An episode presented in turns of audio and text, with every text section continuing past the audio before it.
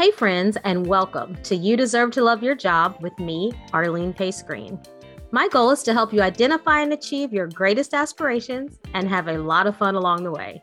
I'm so glad you've joined me on this journey. Let's go.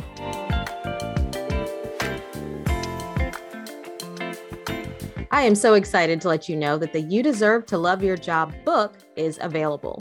It's in paperback and Kindle.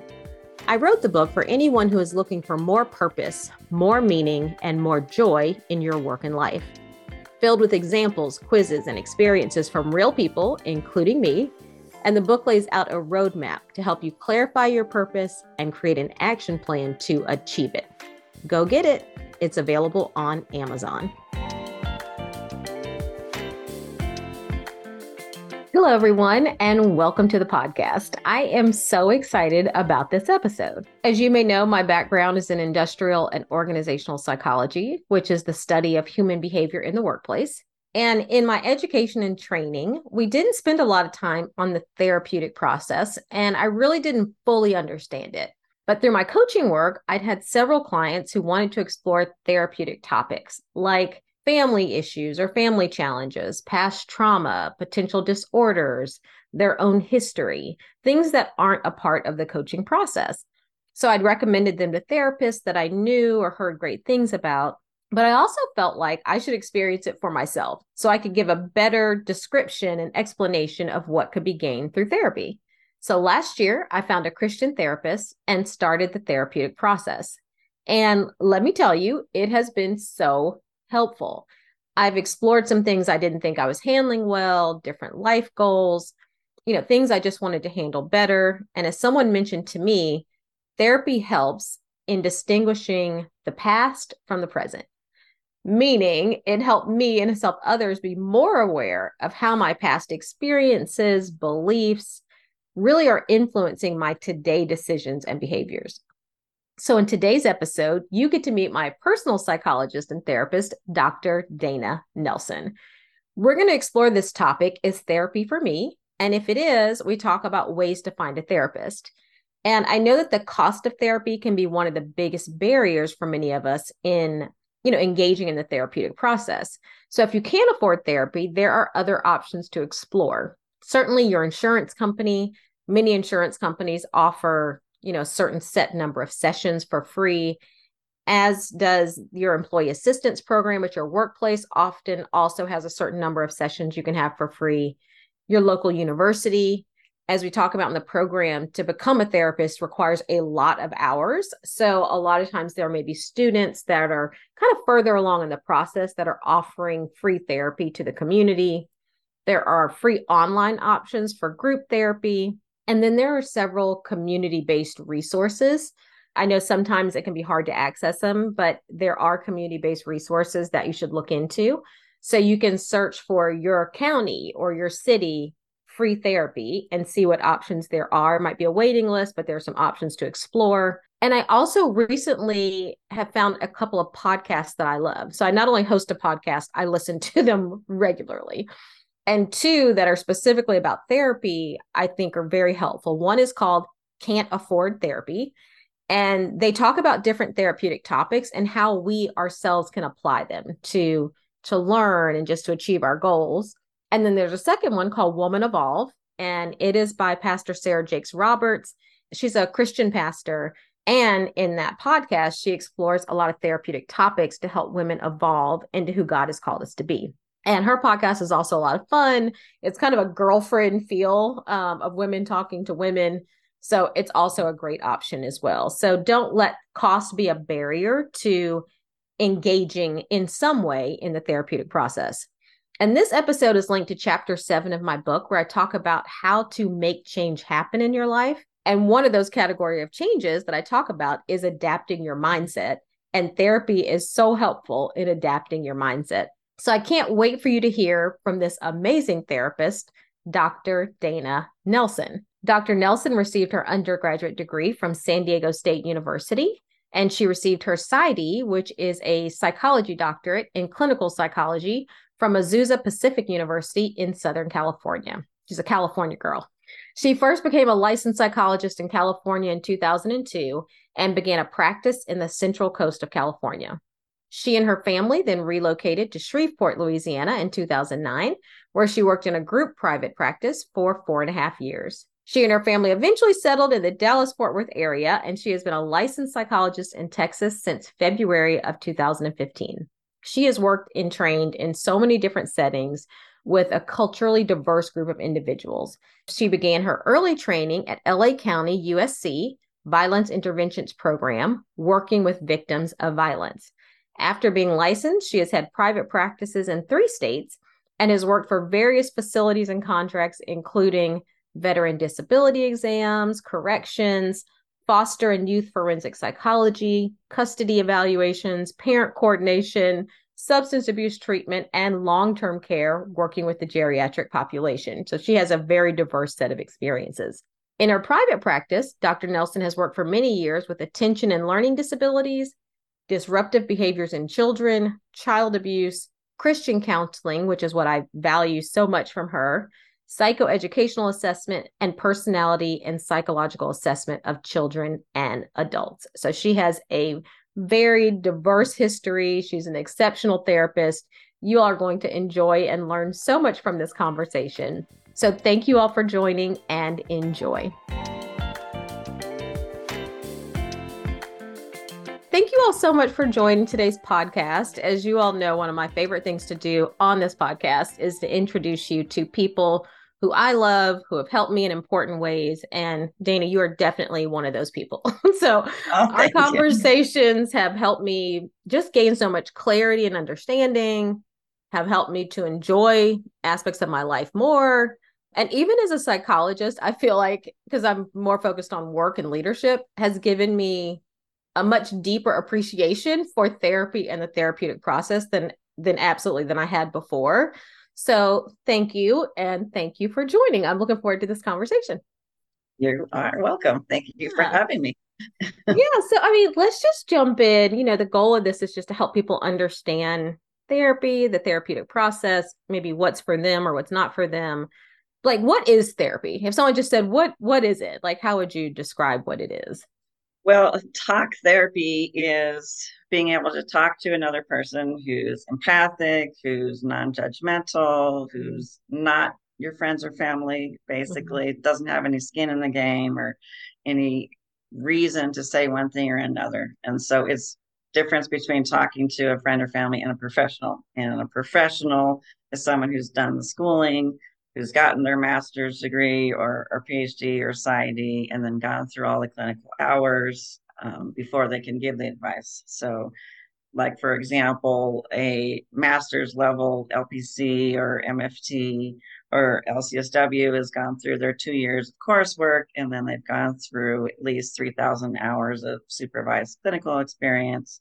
And with that, you can diagnose and you formulate treatment plans with the clients based on the problem. Mm-hmm. So that is kind of a big difference. So, you know, you're being able to, to talk talk things through with somebody who's empathic and understands. So. Yeah, yeah. I mean, and when you said that, two things came to mind. One is I just learned recently that it was three thousand hours. I was talking to a friend of mine who's pursuing considering pursuing a master's degree in um think clinical psychotherapy or something. And uh I could not believe it was that. I mean that is significant. That's like what, over a year? Like how long? That's a couple of years well, probably? I think it's harder for master's levels because you have to rely on people to spend time with you to to supervise you and every hour is face to face so like for psychologists our in our pre-doctoral year we have an mm-hmm. internship and you really can get 2000 40 hours a week is 2000 hours and every hour counts so it's okay. like one year of internship before you graduate and another year afterwards of another 1500 to 2000 um, hours it's usually at a full-time job setting mm. so i think it's a little harder for masters because they're not usually getting their hours that way so it, might, right. it takes them up to five years i think wow that yeah that that definitely distinguishes from the family friends. right. in terms of training, expertise. We're not winging it. Yeah. yeah. exactly. Not just based on ex- your own personal experience. I mean, that's that's significantly different. Um, And then you also mentioned, I was curious, you said talk therapy. I hadn't really thought right. about it this way, but talk therapy, which you're talking with one another. You're talking, right? Right. What would be the other kind of therapy? Like that it's called oh. talk therapy. Like what uh, when you said that, I was like, oh, it is talk therapy. What's the- I guess it I, I don't know what would be another kind of therapy, but okay. Uh, you know, you're talking to each other. So okay. I guess the difference would be working with children who aren't necessarily always talking, verbalizing their feelings. You might do play therapy with a child. So okay be one big difference. Yeah. Okay, that makes sense. Okay, yeah. Okay, when you said that, I was like, "Ooh, what else? What other kind of therapy could I be doing?" or group group therapy. You're still oh, talking. Therapy. But, yeah. yeah. Okay. Okay. So, what else would you say is a difference? Because I do think some people think about, well, I talk, and I've seen this, you know, in some groups online, even like, well, I talk to my friends and family all the time, or have great relationships with them.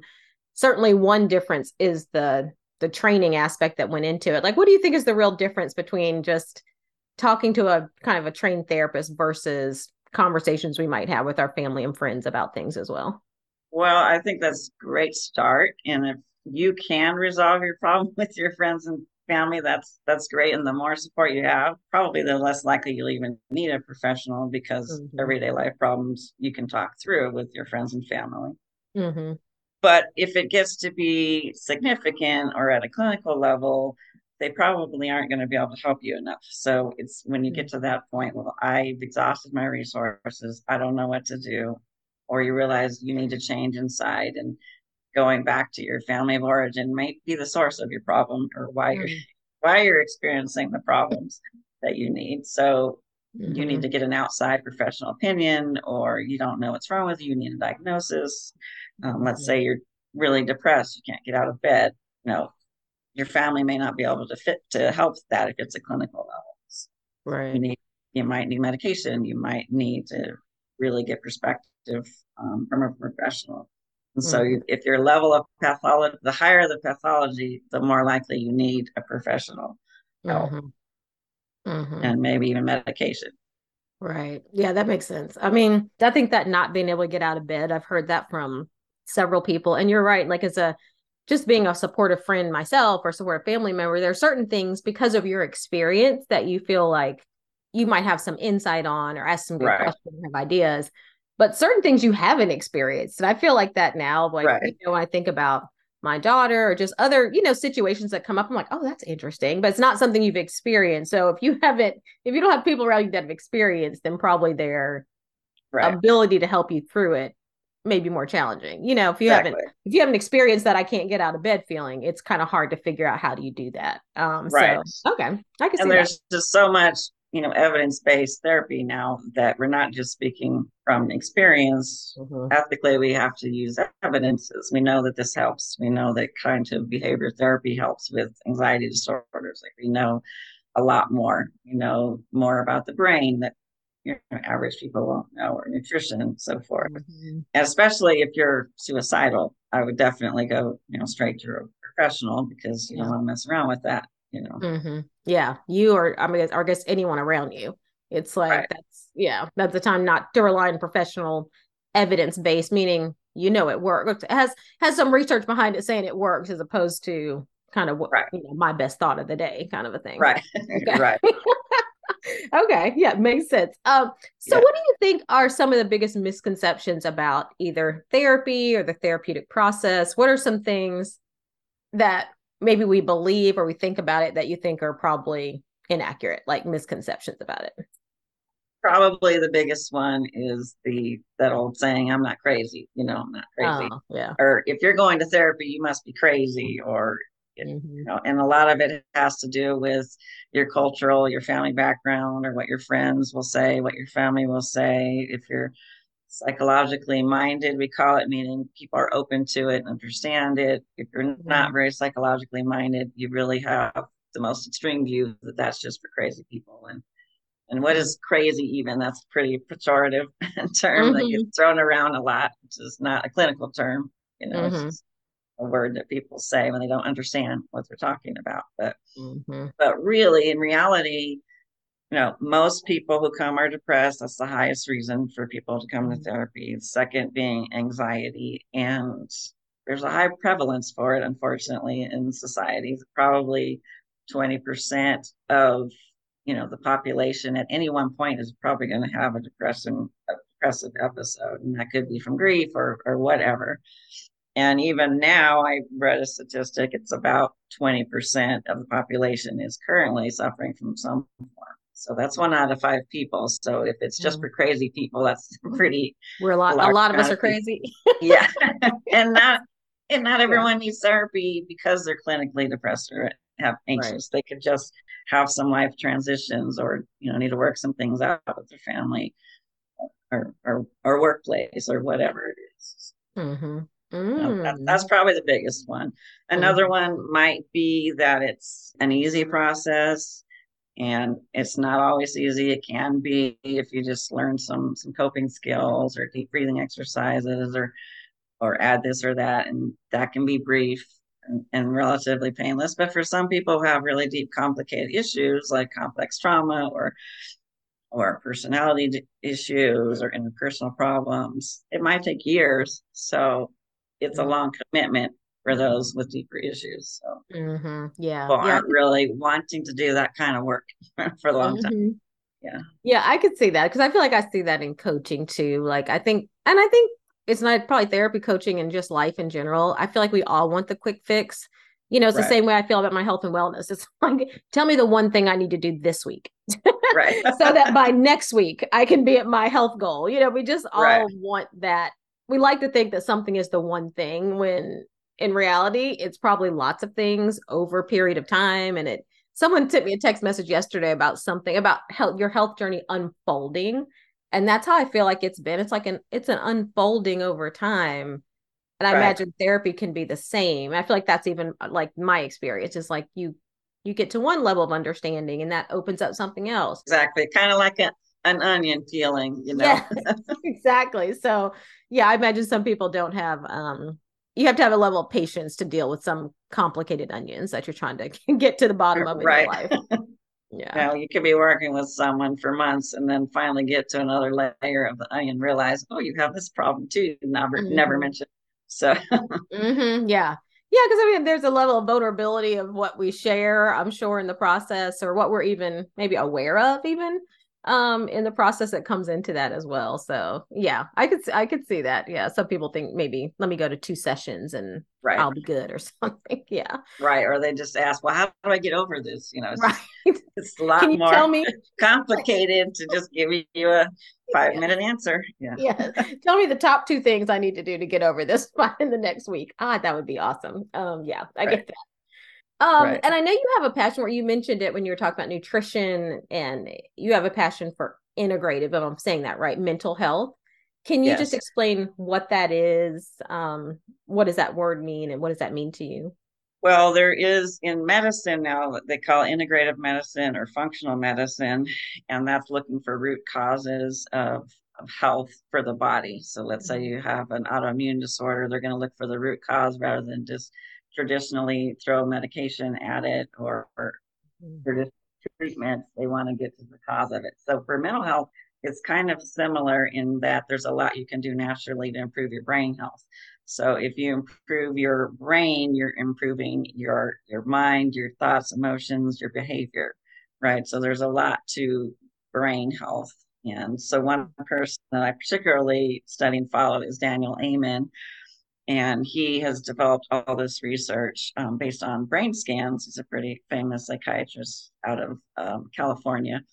And the way he describes it is your brain is the, the consistency of soft butter encased in a spiny shell, basically. Mm. And we should really be aware of our brain because we don't think of it, right? And the brain directs everything about our behavior and our emotions. Mm-hmm. And so it's really about nutrition, um, holistic lifestyle and wellness, exercise, understanding your genetic influences, they call it epigenetics, mm. and how they all play together, and trying to naturally improve your mood. If you have organic depression, let's say, like a hereditary background, and there's no reason why you're depressed, and all of a sudden you're you're coming down with this depressive episode that comes out of nowhere, it could be something biological that's going on. So, kind of improving your overall diet Mm-hmm. The standard American diet is not good for the brain. Basically, mm-hmm. it's not good for the body. So many people have obesity and diabetes or pre-diabetes. Well, that totally affects the brain as well. Mm-hmm. And so another thing, it's for longevity and um, preserving your brain health because there's an alarming statistic now that people, half of people 85 years old and older are probably going to have Alzheimer's. Mm. And Alzheimer's is a very preventable disease because 95% of it is lifestyle and food choices and in all these these different areas that helps your brain health. Wow. But the markers start 20, 30 years in advance. So when someone's manifesting cognitive decline in over overt way, it's been in the making for 30 years. And so the work mm-hmm. is really in preventing it. You know, once you get to that point, it's hard. You might be able to slow it down or slow its progression, but you may not, you're not going to be able to cure it when you're already advanced. If that makes sense. Mm. So, how you're improving that. And you can minimize medication if you're living this way. Mm-hmm. And so, it's looking at what Dr. Amen calls four circles and it's biological factors, epigenetics, nutrition, um, exercise, any disease that you need to cure. There are psychological factors, and that's your thought processes, like irrational thoughts. If you have past traumas, healing those traumas, or family dynamics, um, interpersonal skills. And then social circle would be your relationships and improving your relationships with your loved ones or work relationships or goals with for finance and family and friends all of those things improving those and connection with connection to people and the world these are all scientifically proven improve the brain so and then the last one is is spiritual and improving your spiritual life if you have a faith. If you don't have a faith, then it's really knowing your why and meaning and purpose for life. Those are all important things for brain health and longevity. Hmm. So those are areas that I try to help people with. Wow. Yeah. I mean, I don't know if other people listening did this, but when you said 30, you said 85 and you said 30, 35 years before that, I'm like doing the math in my mind. It's like, wow, that that's just another reminder on why just our overall health is so important. Or you know right. like you said physical health mental health our social support. I mean yeah that's uh that's surprising. I don't know if i realized that so much of alzheimer's could be prevented by it is. There is one gene but that's you know and if you found out you had a gene uh, you can do a lot to mitigate that you just have mm-hmm. to be mm-hmm. more strict on your diet kind of like okay you have a a trait for celiac, you know you're going to have to, or you have celiac disease, you know you're not going to be able to eat gluten. You know, it's the mm-hmm. same kind of thing. If you have the gene, you just have to be strict about it. Or if you have diabetes, you're going to have to be strict about it. Mm-hmm. But most of us can prevent it. So, wow. And, okay. and they're calling Alzheimer's type 3 diabetes now because there's a lot of similarities to how your brain is metabolizing food and insulin. Wow. Okay, that's really interesting. That's yeah, that's just another reason to for us all to be thinking about our holistic health for sure. Right. And I know I, you know, I've learned that myself just in small and big ways. Um, in terms of how much how I feel physically is tied to my mood. You know, like right. it's just it, it just a reminder of how we're integrated beings. We're not like mental beings or physical right. beings or spiritual beings. No, we're spiritual beings with all these different experiences. And I mean, I feel like this integrated approach to mental health, to physical health, when I think about generations, I feel like it's more of a newer focus. Like, I mean, I feel like I hear it now. I don't know if I heard it a lot growing up necessarily. No, I mean, it really is a, a recent phenomenon. I even just kind of discovered it and started learning about it about five years ago. It mm-hmm. didn't exist when I was in school 20 years ago and didn't have any learning about nutrition when I was in, in grad school. So this, I had to self discover all this stuff and research is just you know developing over it so in those areas okay yeah i mean so I, and i feel like our like I, I know i think about my daughter her friends and just younger generations i feel like they because of maybe they grew up with more understanding of some of this they're maybe a bit more tuned to their kind of this integrated nature right. of you know eating and physical health and nutrition and emotional health etc but do you also see that show up in therapy do you see generational differences in people's approach to therapy or their willingness to be in the therapeutic process. Like I feel like it's something newer for my generation, but I don't know. Right. That may just be the people I'm around. I, am not sure. like, do you see a difference in that? Um, I think it's definitely more widely accepted now for the younger generation.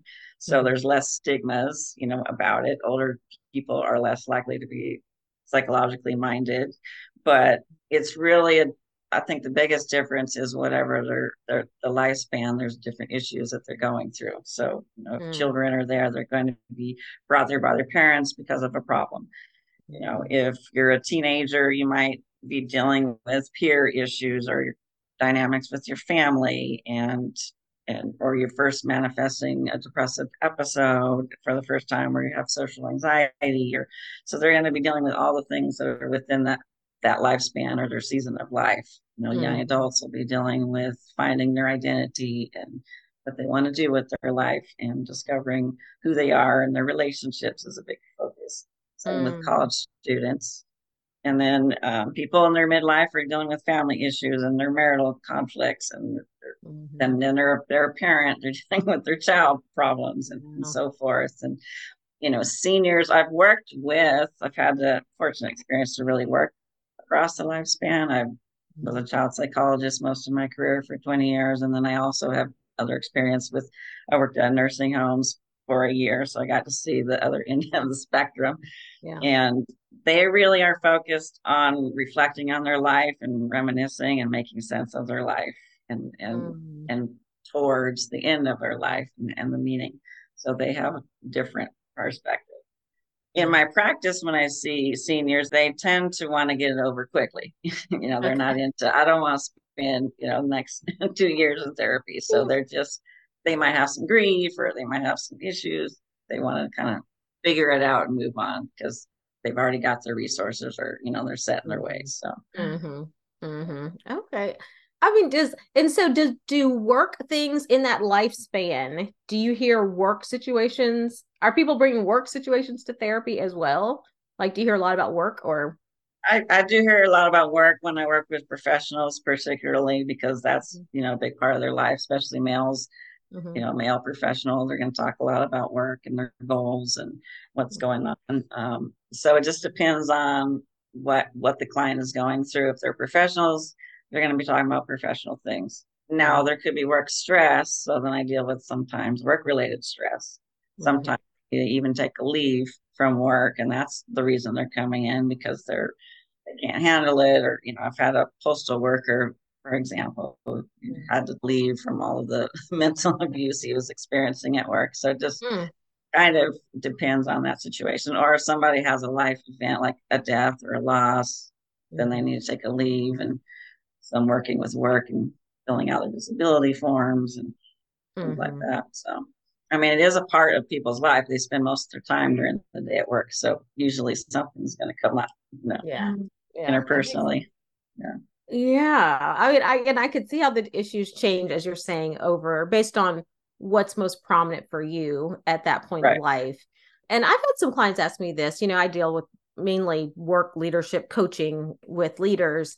And what do you think? I have a perspective on this too, but I'm curious. Like, what do you think is the difference between therapy and coaching? Like, if someone was to ask you, what's the difference? What do you think is the difference between those two?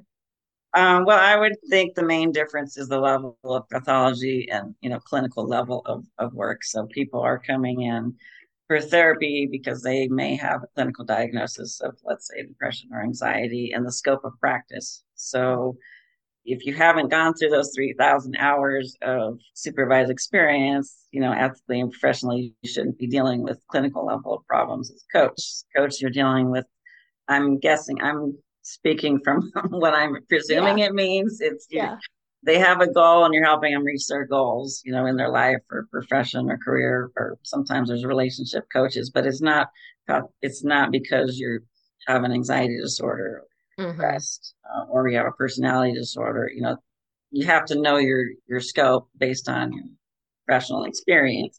Mm-hmm. So, like, you have a PhD in org psych, right? And mm-hmm. so you could have gotten your internships and become a psychologist, but mm-hmm. that's probably a difference. So you're focused on work and mm-hmm. dynamics of the organization versus trauma and depression and anxiety, mm-hmm. OCD yeah. or those types. I totally agree with that. Like we don't I think as coaches we don't deal with any level of disorder. You know, that's not we're not trained in it. We're not trained to identify it, diagnose it or treat it. Right. like so there I think you're right. That's definitely not part of it. And then I think also from a coaching perspective, we're really trained in getting you to something, not necessarily it's more forward than backward. Whereas I feel like right. therapy does both. Like it's still a, a look towards what you want to accomplish and where you want to go but there's right. also a piece of looking back to see okay what from my history relates to this and you know how do i deal with maybe even more situations experiences traumas whatever it is in the past and how does that impact today whereas coaching is much more today forward it's like okay you're right. here you want to get there where do you want to be yeah yeah let's talk about some strategies to get you there so we kind of go you might dip into the history to learn lessons learned but you know, the vast majority of the time, 90% of the time is really on where do you go from here to there. So I agree right. with you. Yeah. It's definitely not disorders and it's much more it's much more about the goal setting and how do you get to a goal than it is anything else and certainly not the history. And I would think we do a fair amount of coaching also in therapy. So mm-hmm. you just kind of naturally do that. If somebody has therapeutic goals, you're trying to help them. And one encompasses the other in therapy, but you can't conversely do the pathology and coaching. Yeah, that's true actually, because a lot of the uh, coaches I work with are therapists. So they oh. are, yeah, a lot of them are, or they were therapists, like they, they are therapists because that's their training. And they've chosen to only focus on the coaching aspect. So that they said, and sometimes they go back into their therapy skills, but they've chosen to focus on coaching. So I think therapy mm-hmm. is a little broader. It's like right three to like getting you forward, whereas coaching is much more about today forward. It's a kind of a more limited focus, I guess, for people. Right. But yeah, I've noticed several of the therapists, they say that I think sometimes they just maybe coaching might feel because you're not dealing with as much trauma, and maybe it feels like a lighter process. I don't I, would, I get the I impression so. it's probably more yeah, it's a lot less stressful. Yeah, that's what, what you're working with you, you know less problems yes you're you're moving the the growth you know in a smaller degree versus all yeah. the way a lot of other past problems uh-huh. and that's the sense i get. and if you are you know a lot of times people probably have already had a lot of therapy before they got into coaching mm-hmm. so they, have done their work and now i want to just advance in my personal life and my career or so forth yeah, yeah, that's the impression I get in talking to some people who've chosen as therapists who have chosen to become like exclusively coaches. It's like it's just a little, maybe a little less stressful is the word. A little, you know, it's just it has a little bit more of a lighter feel, I think, than therapy right. can feel sometimes, which makes sense when you think about what right. you're dealing with. So exactly, I I do a fair amount of health coaching or brain coaching from the integrative medicine. It's mostly right. educating people and mm-hmm. motivating them to change their diet and lifestyle. So, mm-hmm. but when they don't come in necessarily with for that, it's hard to get people to be motivated. So, yeah, yeah, I can see that. I can see that. So, like, what do you think about what helps people get the most out of therapy, or what gets in the way? Like, what do you think is either wow, that really helps you get the most out of this process, and what are some things that maybe get in the way of you getting a lot out of therapy? Well, there are studies show there are five stages of being ready to change. So it kind of depends on what stage you're at. The stages are pre contemplation, contemplation, um, preparation, action, and then maintenance. So if you are in the pre contemplation stage of there of change, mm. basically you don't see a problem with yourself, you don't really want to change, and those people might present in therapy because they're pressured by a family member, or their mm-hmm. spouse, or a parent, or they're court ordered, or work made them go, or some other form brought them to you, and they don't really see that they have a problem. So it's really hard to change when there's that level of self, lack of self awareness mm-hmm. or resistant to change. You're, going to only get so far. So because they're not going to invest in it, you mm-hmm. know, or they don't they don't trust you, they don't really want to be there, and so forth. And then there's the contemplation stage where you kind of realize hmm, there might be a problem here. I need to fix it. You're starting to get some awareness, but you're not really ready to take action to change. So mm-hmm. you probably get, you know, a good amount of those people that come in. What can I do? And they don't even know why they're there sometimes. You know, I just yeah. know something's wrong, but I'm not ready. And you might give homework or books or recommendations or, or and they don't do it. Okay. so they don't do right. homework, you know. Uh-huh. So preparation stage is they're actually getting ready to make that step. Mm. So they're more willing to think about taking action. And then the mm. action stage is probably where the most change um, happens because they're engaged in the process, they're reflecting, they're mm. they're taking your suggestions and homework in between sessions and reading books. So getting moving them to the action stage is probably the goal, and you're going to get the most out of that stage. And then maintenance is kind of just keeping progress going. Mm-hmm. So tuning up when you need to and having a growth. There's so much out there on growth mindset, which you probably yeah. deal with coaching. So, you know, if you have that, you're going to be moving towards that, staying mm-hmm. in its space. And so some of that, some of the blocks are those resistance, lack of insight, or self-awareness that you have a problem or you see that a lot in couples therapy where one person is just not aware dysfunctional dynamics if someone has violence you know and they're not ready to change it's not really indicated you don't want to do couples therapy with somebody that is going to be in danger that's an incidence where you wouldn't you know get much out of it or and a rare example would be someone with high psychopathic traits so mm. they would be contraindicated in therapy because they actually are learning how to manipulate people better in therapy. So. Dang it. I hadn't thought about that. yes. Okay. So yeah, you're using what you learn for ill intent or to, right. to hurt or harm or whatever it right. might be. yeah, that makes sense. And I mean, so like, what do you think? If so, let's say when you're thinking about, we are talking about those stages.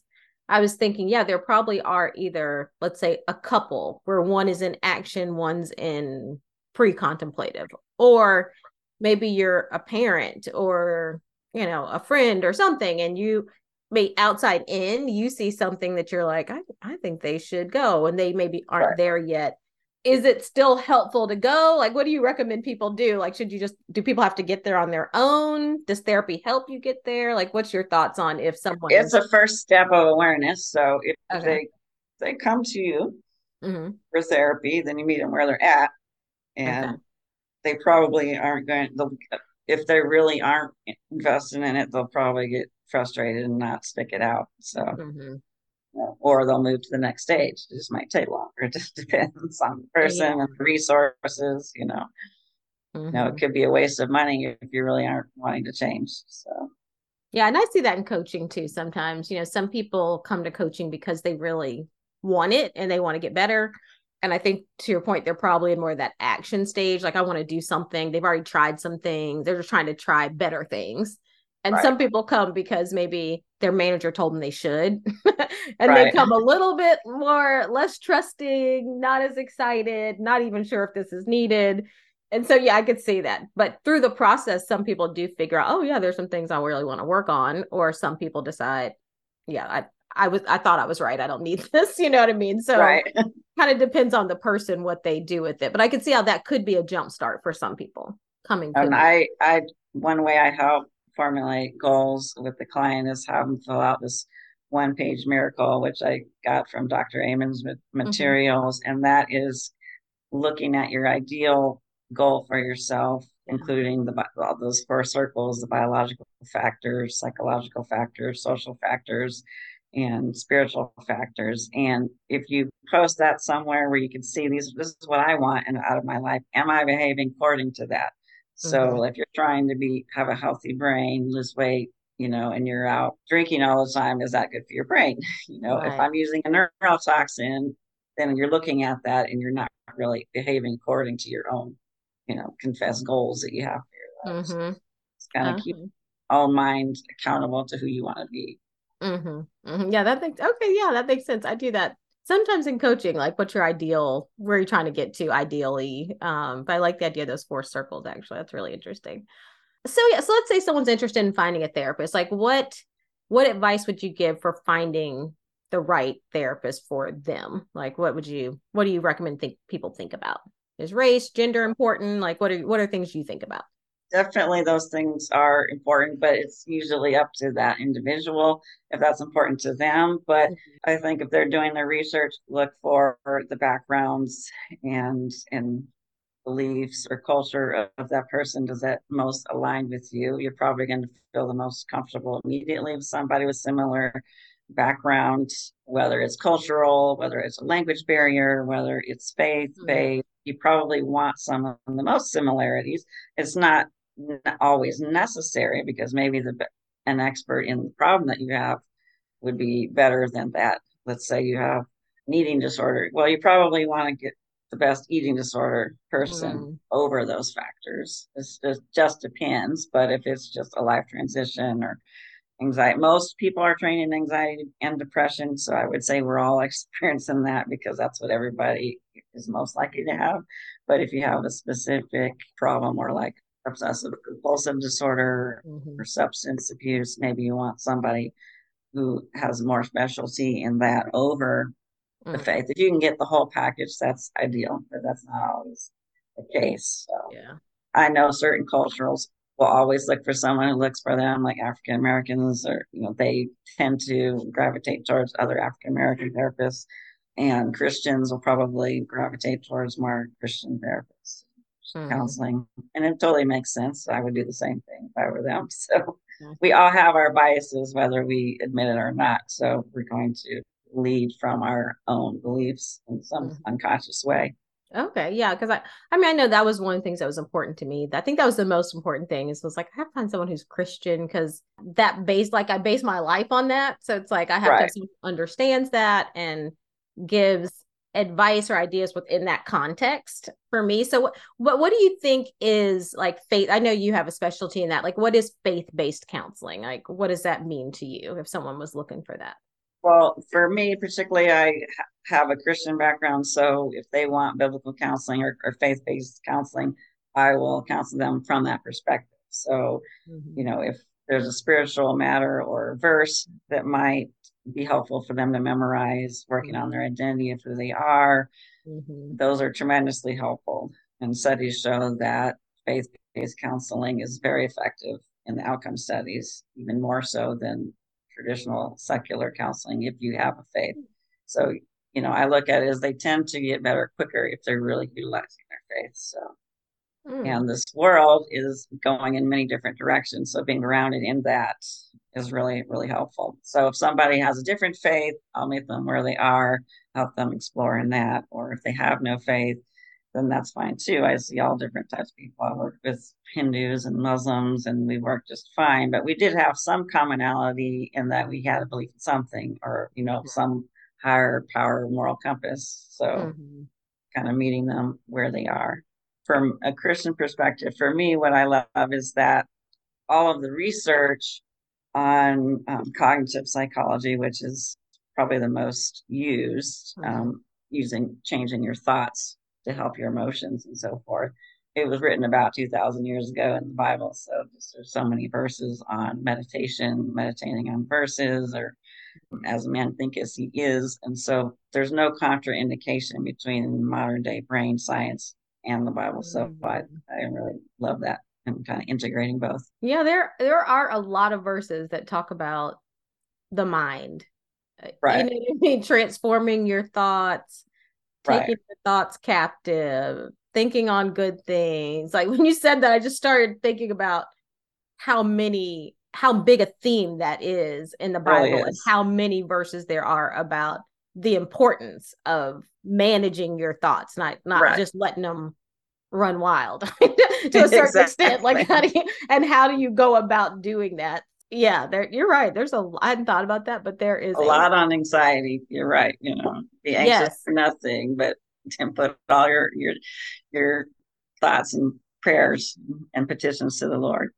Yes there are a ton on that. Interesting. Okay so any last thoughts? So before we close i want to do a lightning round which is just designed to help people get to know you a little better. A few quick questions quick answers but any final thoughts or things you'd want people to consider about in terms of this question like is therapy for me? Any final thoughts before we do the lightning round? Um, i guess if you are just stuck and you know that you have repeating problems that you can't move past or you're feeling your quality of life is poor and you're not reaching your goals in life, or you're having relational problems, then you might need a professional help. So that would be kind of a benchmark.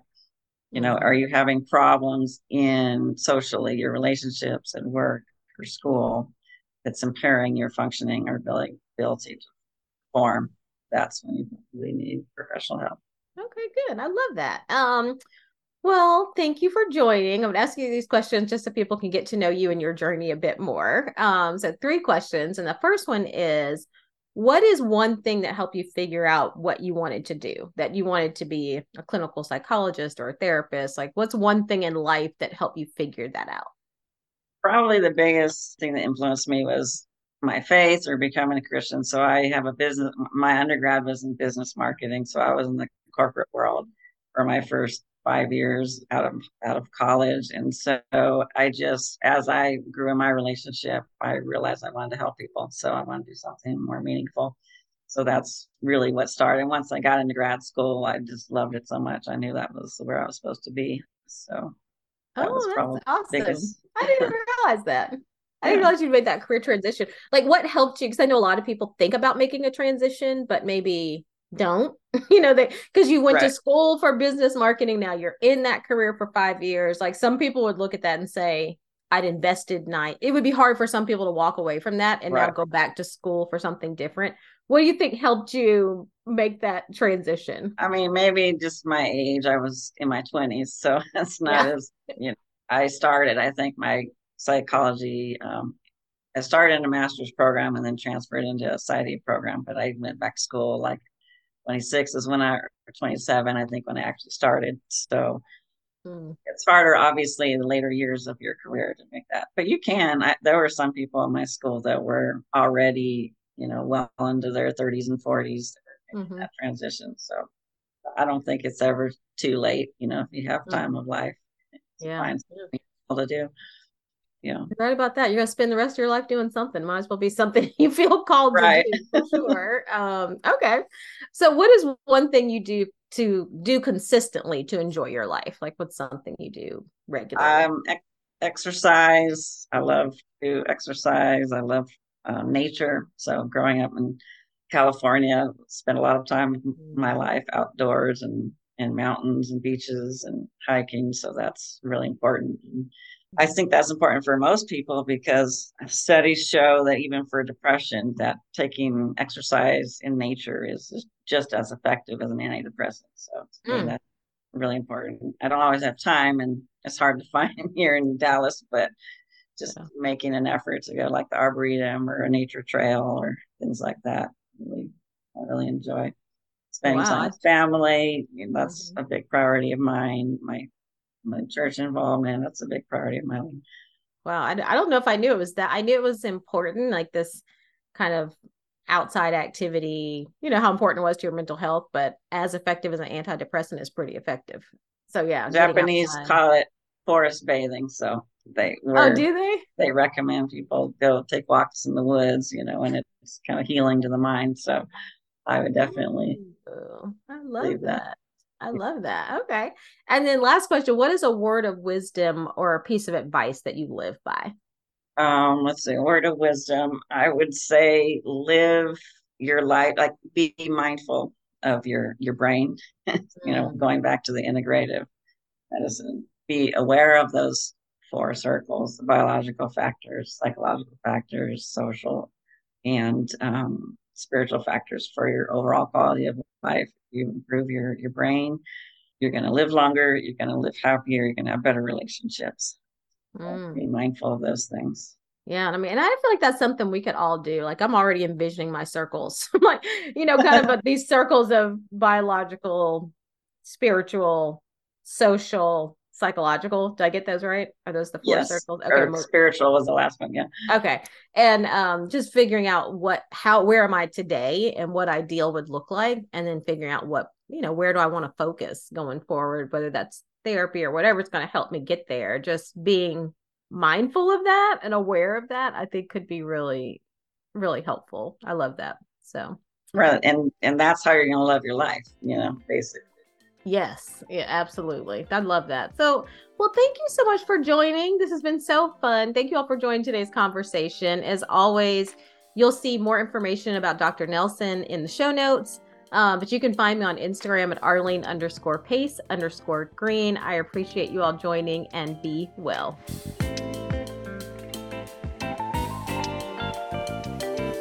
If you love this podcast, be sure to rate, review, and subscribe. You're also invited to join my private email group where just for joining, you will receive a checklist for getting your LinkedIn profile in top shape and a link to the first chapter of my book. Click Join the Crew in the show notes.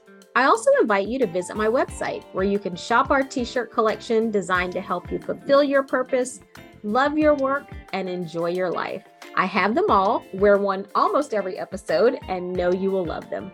Thanks so much for joining me on this journey. Let's go.